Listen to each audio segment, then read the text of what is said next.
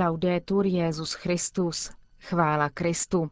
Posloucháte české vysílání Vatikánského rozhlasu v neděli třináctého března.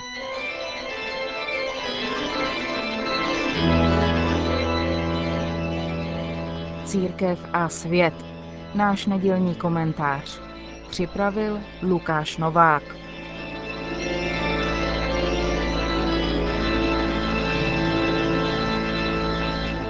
Na konci svého fejetonového románu Továrna na absolutno se Karel Čapek dopouští jednoho ze svých typických literárních sofismat. Páter Jošt tu vede s neznabohem Brychem hospodskou debatu, která se týká paralelně otázky, čemu má člověk věřit a zda se kyselé zelí k jitrnicím dělá správně po česku přírodní nebo po moravsku zadělávané. A ještě než se dozvíme závěrečnou informaci o policejním zničení posledního karburátoru, tedy přístroje na výrobu absolutna, dospěje Páter Jošt pod vlivem Brychovy Filipiky ke korekci svého českozelného fundamentalismu, to bych spíš věřil v Mohameda, než jedl jinačí zelí, a promyslí se k čapkovsky smířivému návrhu směřovanému k hostinskému Binderovi, že tedy zítra zkusí moravské zelí přece jen ochutnat. A Binder přisvědčuje. Takhle s klobásou je docela dobrý. Každá víra a každá pravda má něco dobrýho, a kdyby to bylo jen to, že ten druhej jí má rád. Ono avizované sofisma spočívá v samozřejmosti, s jakou je nám zde mistrnými literárními prostředky sugerováno, že s názory na to, jestli má člověk věřit v Boha nebo v Mohameda, či obecně, která pravda je tou správnou pravdou, se to má asi tak podobně jako s názory na to, které zelí je to správné zelí.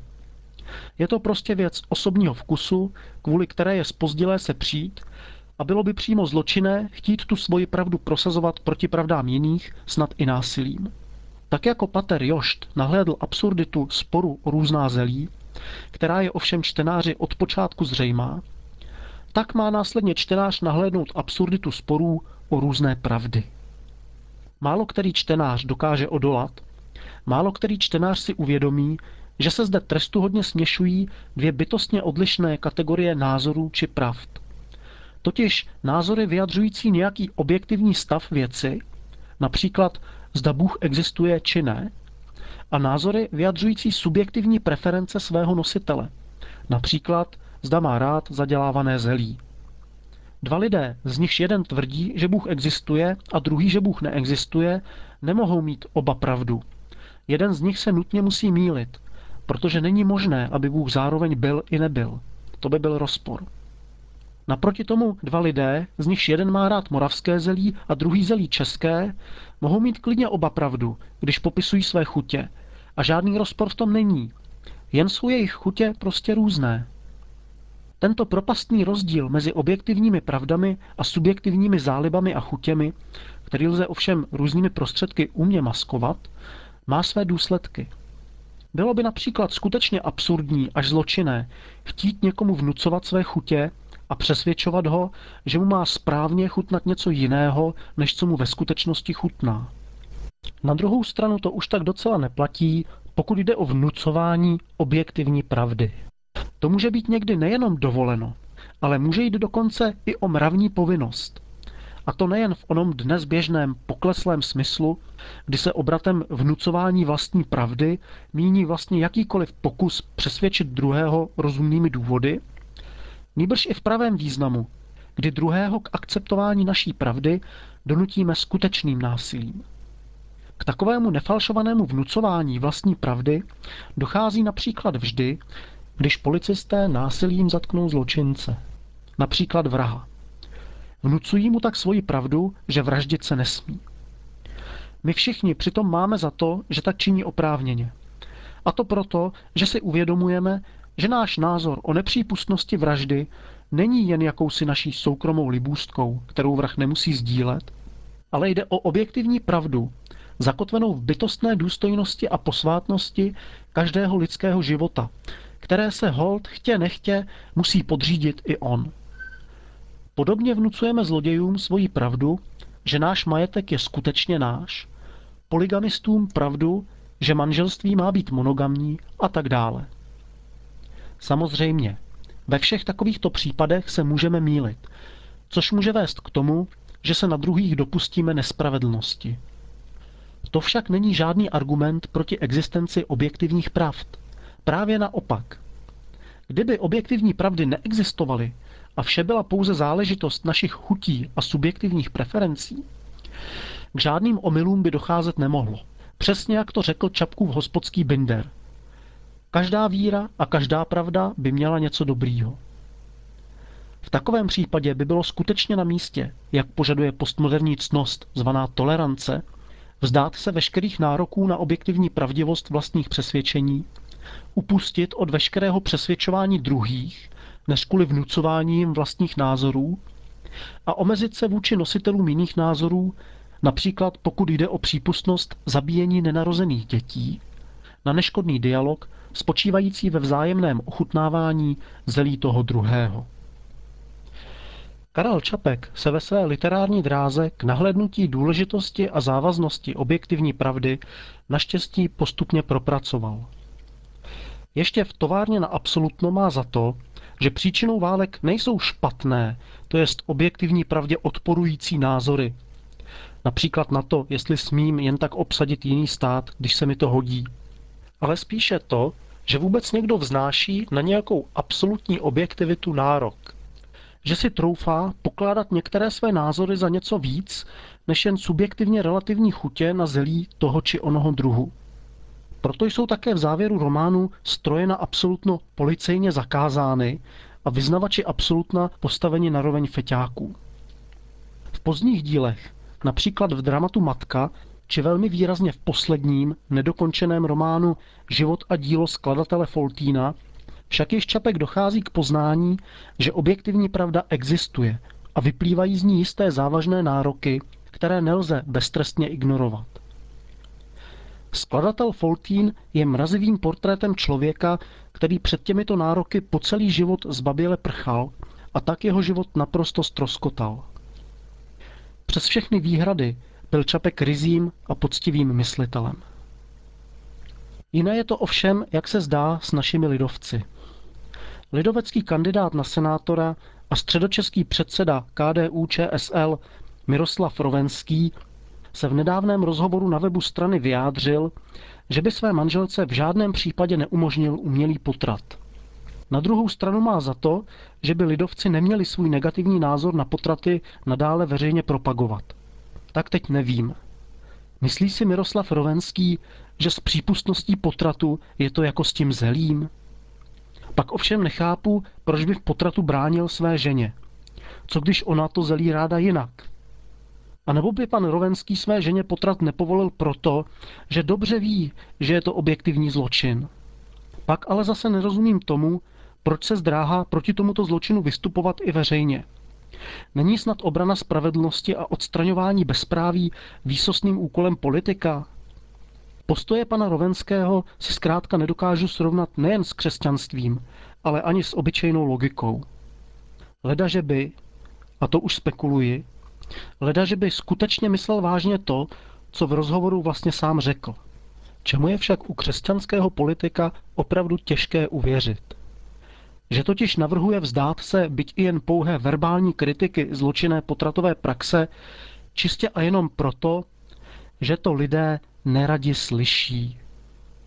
Kdyby toto byl postoj, kterým se řídil Ježíš, bojím se, že by nejspíš nikdy ani neotevřel ústa.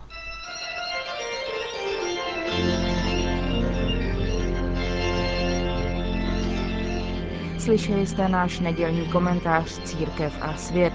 Připravil a hovořil Lukáš Novák.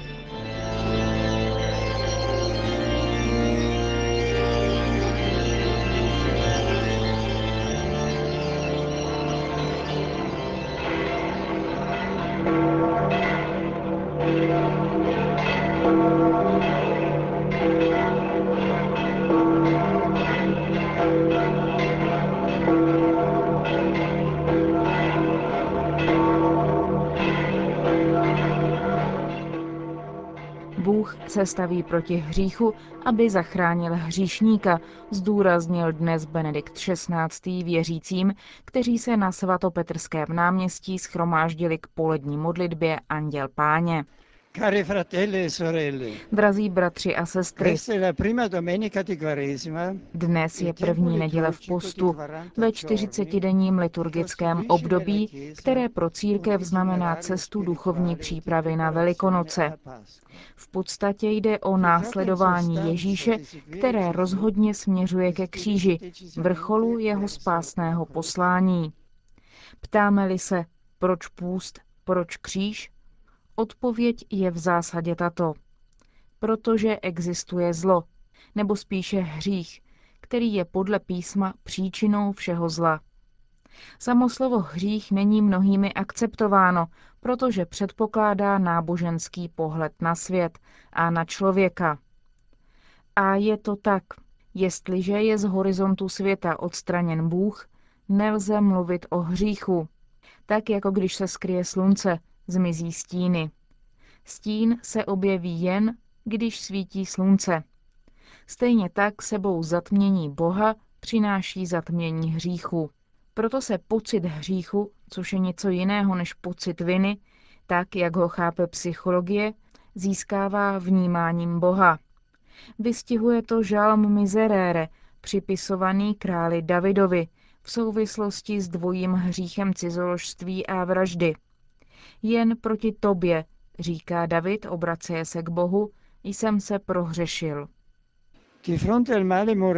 Tváří v tvář mravnímu zlu se Bůh staví proti hříchu, aby zachránil hříšníka. Bůh netoleruje zlo, protože je láska, spravedlnost, věrnost. A právě proto nechce smrt hříšníka, ale aby se hříšník obrátil a žil. Bůh zasahuje, aby zachránil lidstvo.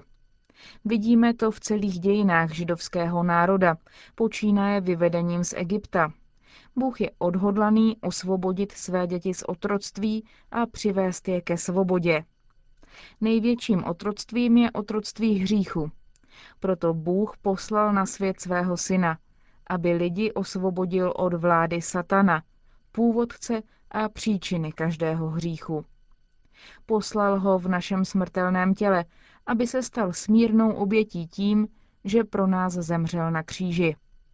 Proti tomuto plánu definitivní a univerzální spásy se ďábel postavil ze všech sil.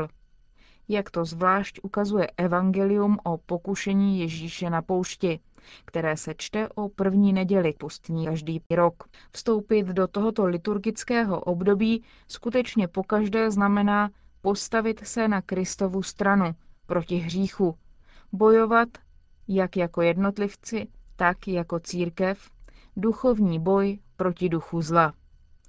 Vzívejme proto na postní cestě mateřskou pomoc nejsvětější Panny Marie, aby byla bohatá na plody obrácení. Prosím o zvláštní modlitbu za mě a mé spolupracovníky z Římské kurie, kteří dnes večer začínáme týden duchovních cvičení.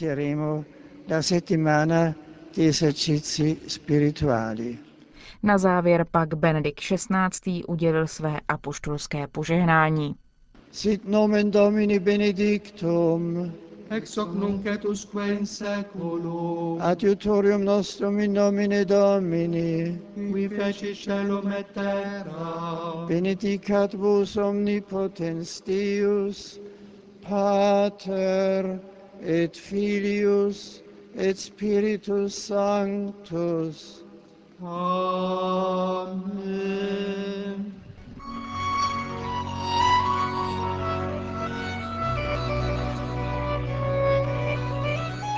Končíme české vysílání Vatikánského rozhlasu.